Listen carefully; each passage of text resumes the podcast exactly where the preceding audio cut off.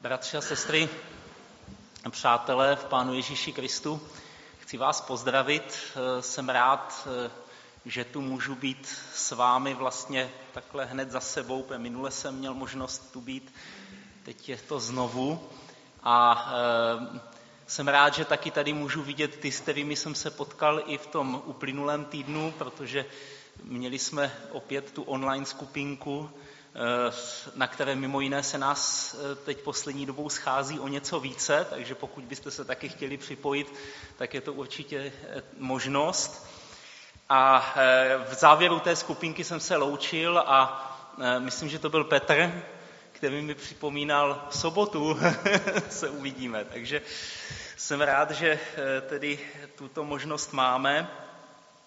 A vy víte, že tady společně už nějaký čas, eh, možná s nějakými malými přetržkami, eh, probíráme eh, tu 24. a 25. kapitolu Matoušova Evangelia.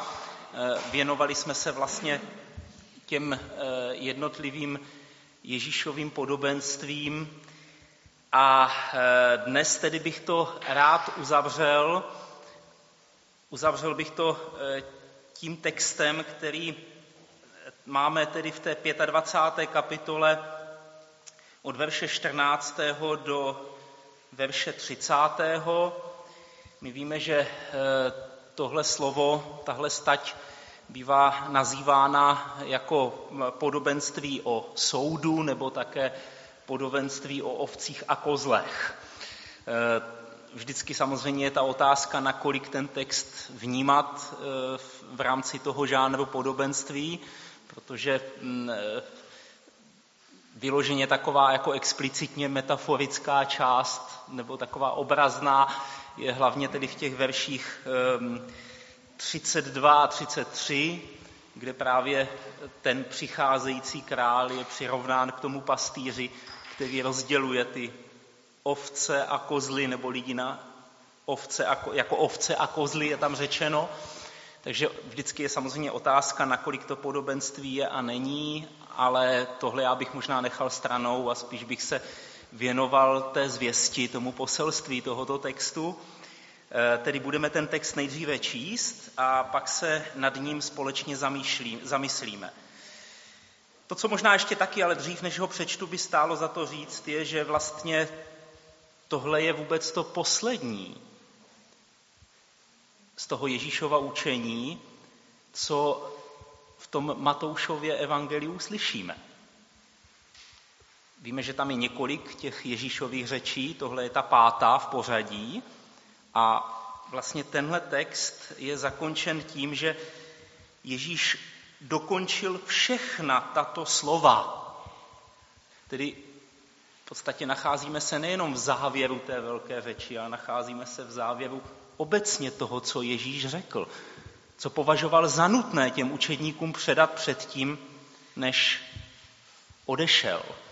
A možná, že i tak na ten text můžeme hledět jako na něco závažného, protože víme, že většinou, když lidé říkají nějaká ta svá poslední slova, nějak uzavírají, tak to bývá důležité.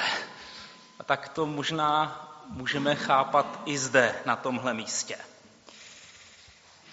A tak budu číst, eh, budu číst tedy v té 25. kapitole od 31. verše.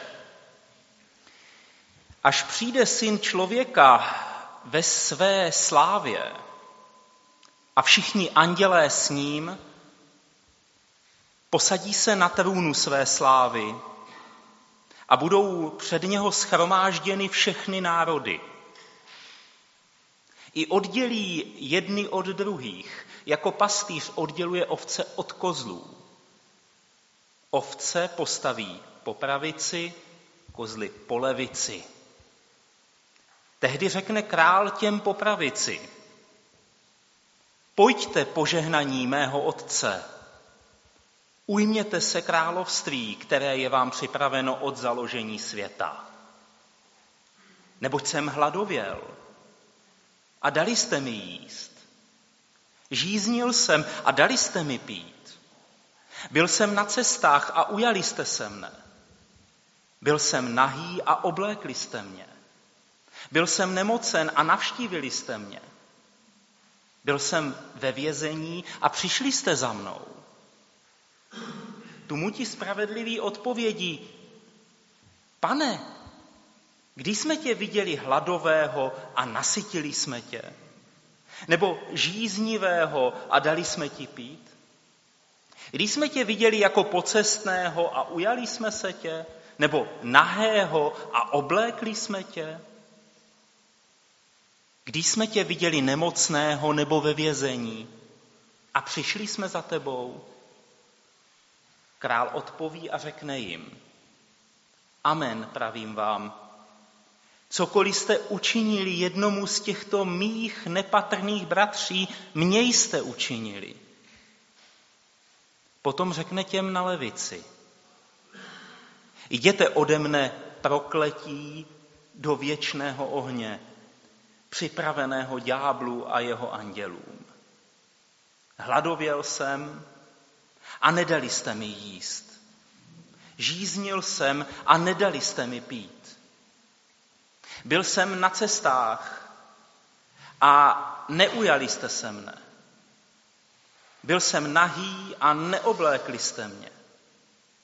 Byl jsem nemocen a ve vězení a nenavštívili jste mne.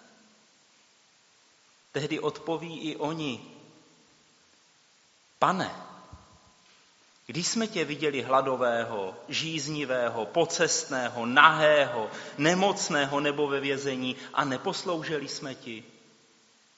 On jim odpoví, amen, pravím vám, cokoliv jste neučinili jednomu z těchto nepatrných, ani mě jste neučinili. A půjdou do věčných muk, ale spravedliví do věčného života.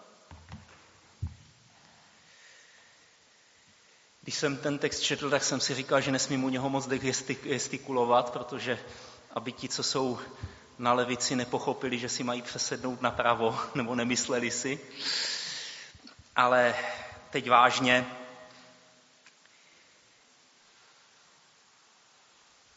Když se díváme na ten text, tak eh, si uvědomíme, že vlastně ten ústřední motiv, eh, to úplně první, co tam slyšíme, to je nám celkem povědomé, že?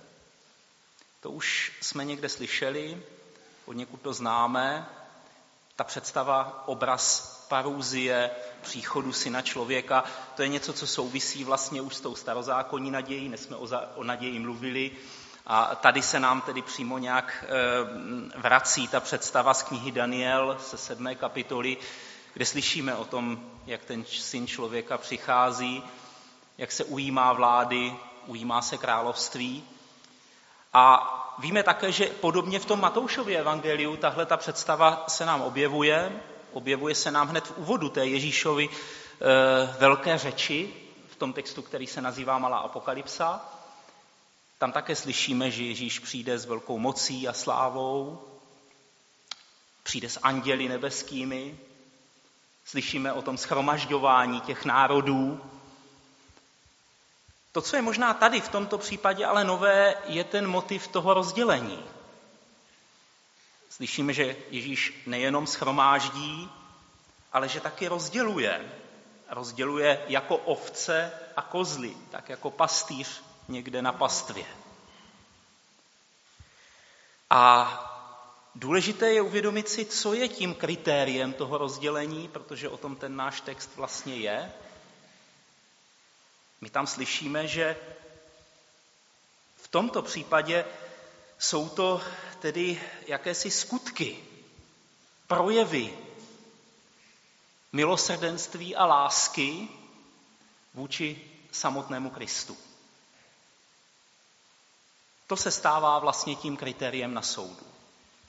A tady samozřejmě ten čtenář znalý nového zákona a poučený trošku spozorní, Protože si říká, tak jak to tedy vlastně je s tím spasením.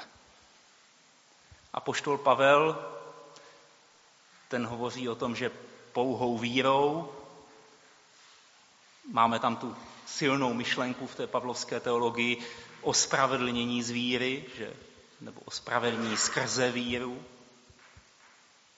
A tady najednou slyšíme tedy o skutcích, Že skutky je to, co nakonec rozhoduje. Jak to tedy je? Skutky nebo víra dobývají to Boží království? Vnímám to tak, že pokud člověk nemá upadnout do té pasti zákonnictví a propadnout nějakému zoufalství, pak určitě je důležité držet se toho Pavlova pojetí spásy. A opravdu vnímat tedy, že to, co člověka zachraňuje, je boží milost, která je přijímána vírou. To jistě platí. A je důležité, abychom se toho drželi. Na druhé straně tyhle texty i tohleto podobenství mají taky svou hodnotu. Ne, že by tedy nám dávali k tomu Pavlovu pohledu nějakou alternativu, ale možná můžou v něčem doplňovat nebo vyvažovat ten náš pohled, protože nám ukazují, že věří-li člověk v milostivého Boha a v boží milost, pak taky ta jeho víra má nějaký dopad na ten jeho praktický život. Nějak se promítá do té roviny jeho vztahu. Je důležité, věří člověk v boží milost, aby i ta milost nějak u něj zafungovala, aby i on aktivně tu milost a lásku nějak prokazoval. A tady možná bych položil to, ten důraz na to slovo aktivně. Aktivně. Protože to je, myslím si, takový silný motiv, s kterým se setkáváme jednak v tomto podobenství, ale už vlastně v tom podobenství předchozím. Vzpomeňme si, o čem bylo to podobenství o hřivnách. Byly tam ty protipóly, že? Ta pasivita a aktivita. Ten služebník, který tu hřivnu zakopá, protože má strach, a pak ti služebníci, kteří s tím, co dostali od toho pána, co jim pán svěřil, nějak aktivně hospodaří. A riskují. To byl taky ten motiv rizika, určitého rizika, protože ty obchody, které oni tam dělali, byly rizikové. Že? A všimněme si, tady se nám to vlastně vrací. Tenhle obraz se nám zde vrací. My si nad tímhle příběhem můžeme uvědomit, že vlastně ten text má k té aktivitě taky nějak povzbudit. Že nám ukazuje Boha ne jako toho policajta, který čeká na ty přešlapy, které člověk udělá, a to si všimněme, že Ježíš tam nesoudí ty lidi za to, co zlého udělali. To je důležité. Nesoudí je za to, že se jim něco nepovedlo v tom jejich životním zápase. Ten soud je tady ohledně něčeho jiného. Tady se soudí proto, že se člověk o to dobro nepokusil. A já možná s ohledem na to minulé podobenství bych řekl, možná se nepokusil právě proto, že se bál. Ale ta boží milost nám přece rozvazuje ruce. Dává sílu k tomu odvážnému jednání.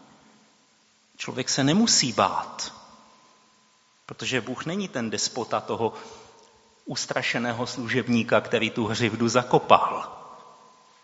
On je milostivý. A tak se člověk má pokoušet o dobro a nemá se bát toho, že v tom svém zápase možná někdy šlápne vedle, něco se mu nepovede. Ano, to, zač jsou tady ti lidé souzení, není to, že se jim něco nepovedlo, ale že se ani nepokusili. Že nic dobrého neudělali, byli k dobru lhostejní. A tady možná se nám ozývají ty texty, které známe i z jiných míst Nového zákona. Konkrétně mě tady přišly na mysli ta slova z listu Jakubova. Na božím soudu není milosrdenství pro toho, kdo neprokázal milosrdenství. A taky, kdo ví, co je dobré činit a nečiní hřích má, říká Jakub. Že? A možná tak jen potrhuje to, co slyšíme i tady. Hladověl jsem, nedali jste mi jíst, žíznil jsem a nedali jste mi pít, byl jsem na cestách a neujali jste se mne, byl jsem nahý, neoblékli jste mne, byl jsem nemocný a ve vězení a nenavštívili jste mě. Jenže, a to je ta otázka, která zaznívá vlastně i v tom podobenství, kde člověk může na tu lásku Boží a Boží milost odpovědět tu svou, tou svou láskou a milostí. Kde můžeme vůči Kristu být v té lásce a milosti aktivní? Kde mu můžeme možná něco z té jeho lásky a milosti vracet? A tady Ježíš odpovídá. Amen, pravím vám. Cokoliv jste učinili jednomu z těchto nepatrných, mě jste učinili. A nebo obráceně, cokoliv jste neučinili jednomu z těchto nepatrných, mě jste neučinili. A my si najednou tady uvědomíme, že ten text nám ukazuje, že takovým prostorem, kde můžeme být aktivní v té boží milosti a lásce, je vlastně společenství věřících lidí. Církev. Když se podíváme do toho kontextu Matoušova evangelia, tak zjistíme, že ti nepatrní bratří, to, je často, to jsou často ti věřící. To jsou ti lidé, které potkáváme ve společenství. A my si uvědomujeme, že vlastně církev není jenom místem, kde chválíme Boha, kde se společně něco nového učíme, ale je to taky vlastně veliká škola té boží lásky, kde se skutečně jakoby člověk může naučit milovat.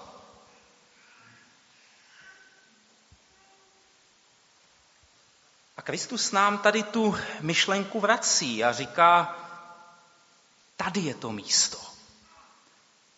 Tady je to místo, kde možná z toho svého dluhu, který nám byl odpuštěn, můžeme přeci jen něco splatit.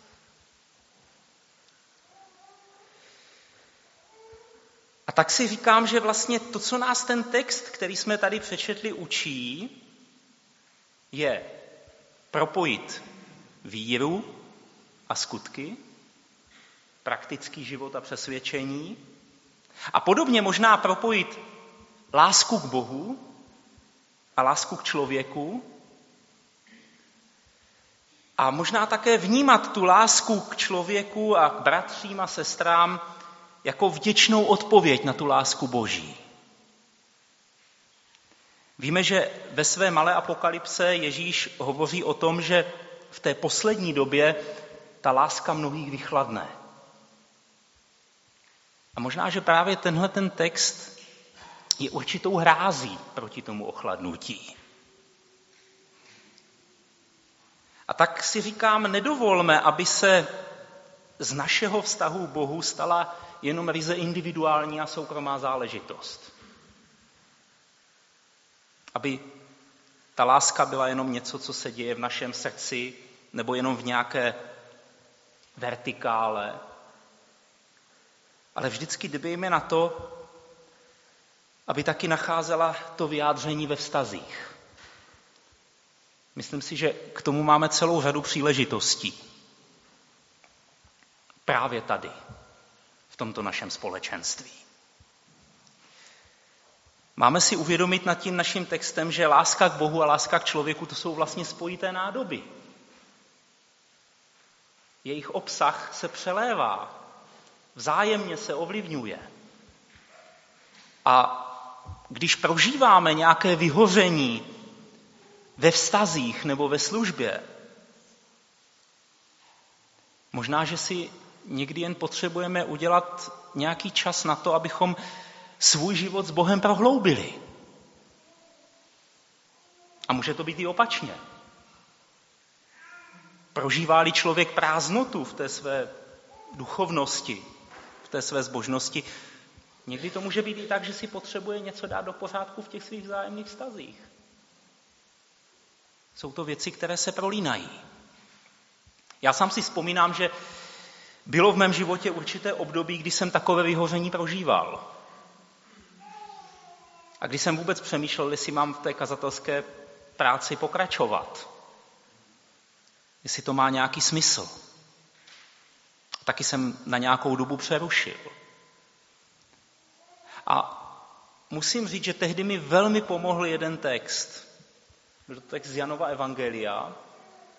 Bylo to to místo, kde Ježíš vede v závěru rozpravu s Petrem Třikrát mu klade tu otázku, jestli ho Petr má rád a Petr třikrát odpovídá, že ano, že ho miluje.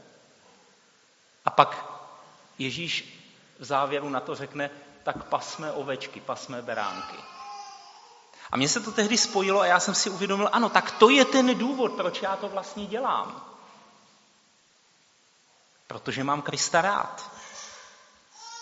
A chci, chci mu tu jeho lásku ke mně nějak vracet.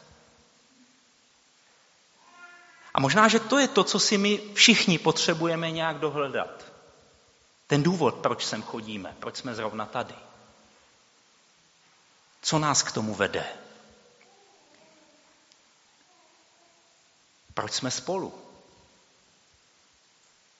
Možná, že potřebujeme tak nějak znovu propojit si tu lásku k Bohu a lásku k člověku tak jak to slyšíme i zde. Cokoliv jste učinili jednomu z těchto nepatrných, mě jste učinili.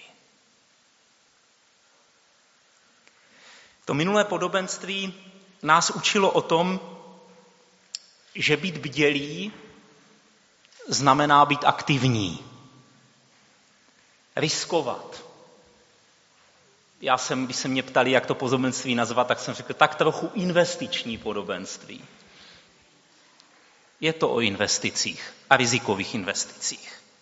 A možná, že ten dnešní text nám to trochu doplňuje a dodává k tomu, že aktivní máme být v boží milosti a riskovat investice nikoli do cených papírů, ale na tu stranu milosti vůči druhým. Protože to je riziková investice, že? O které nikdy nevíme, jestli se nám vrátí. Kež nám v tomhle pán Bůh pomáhá. Amen.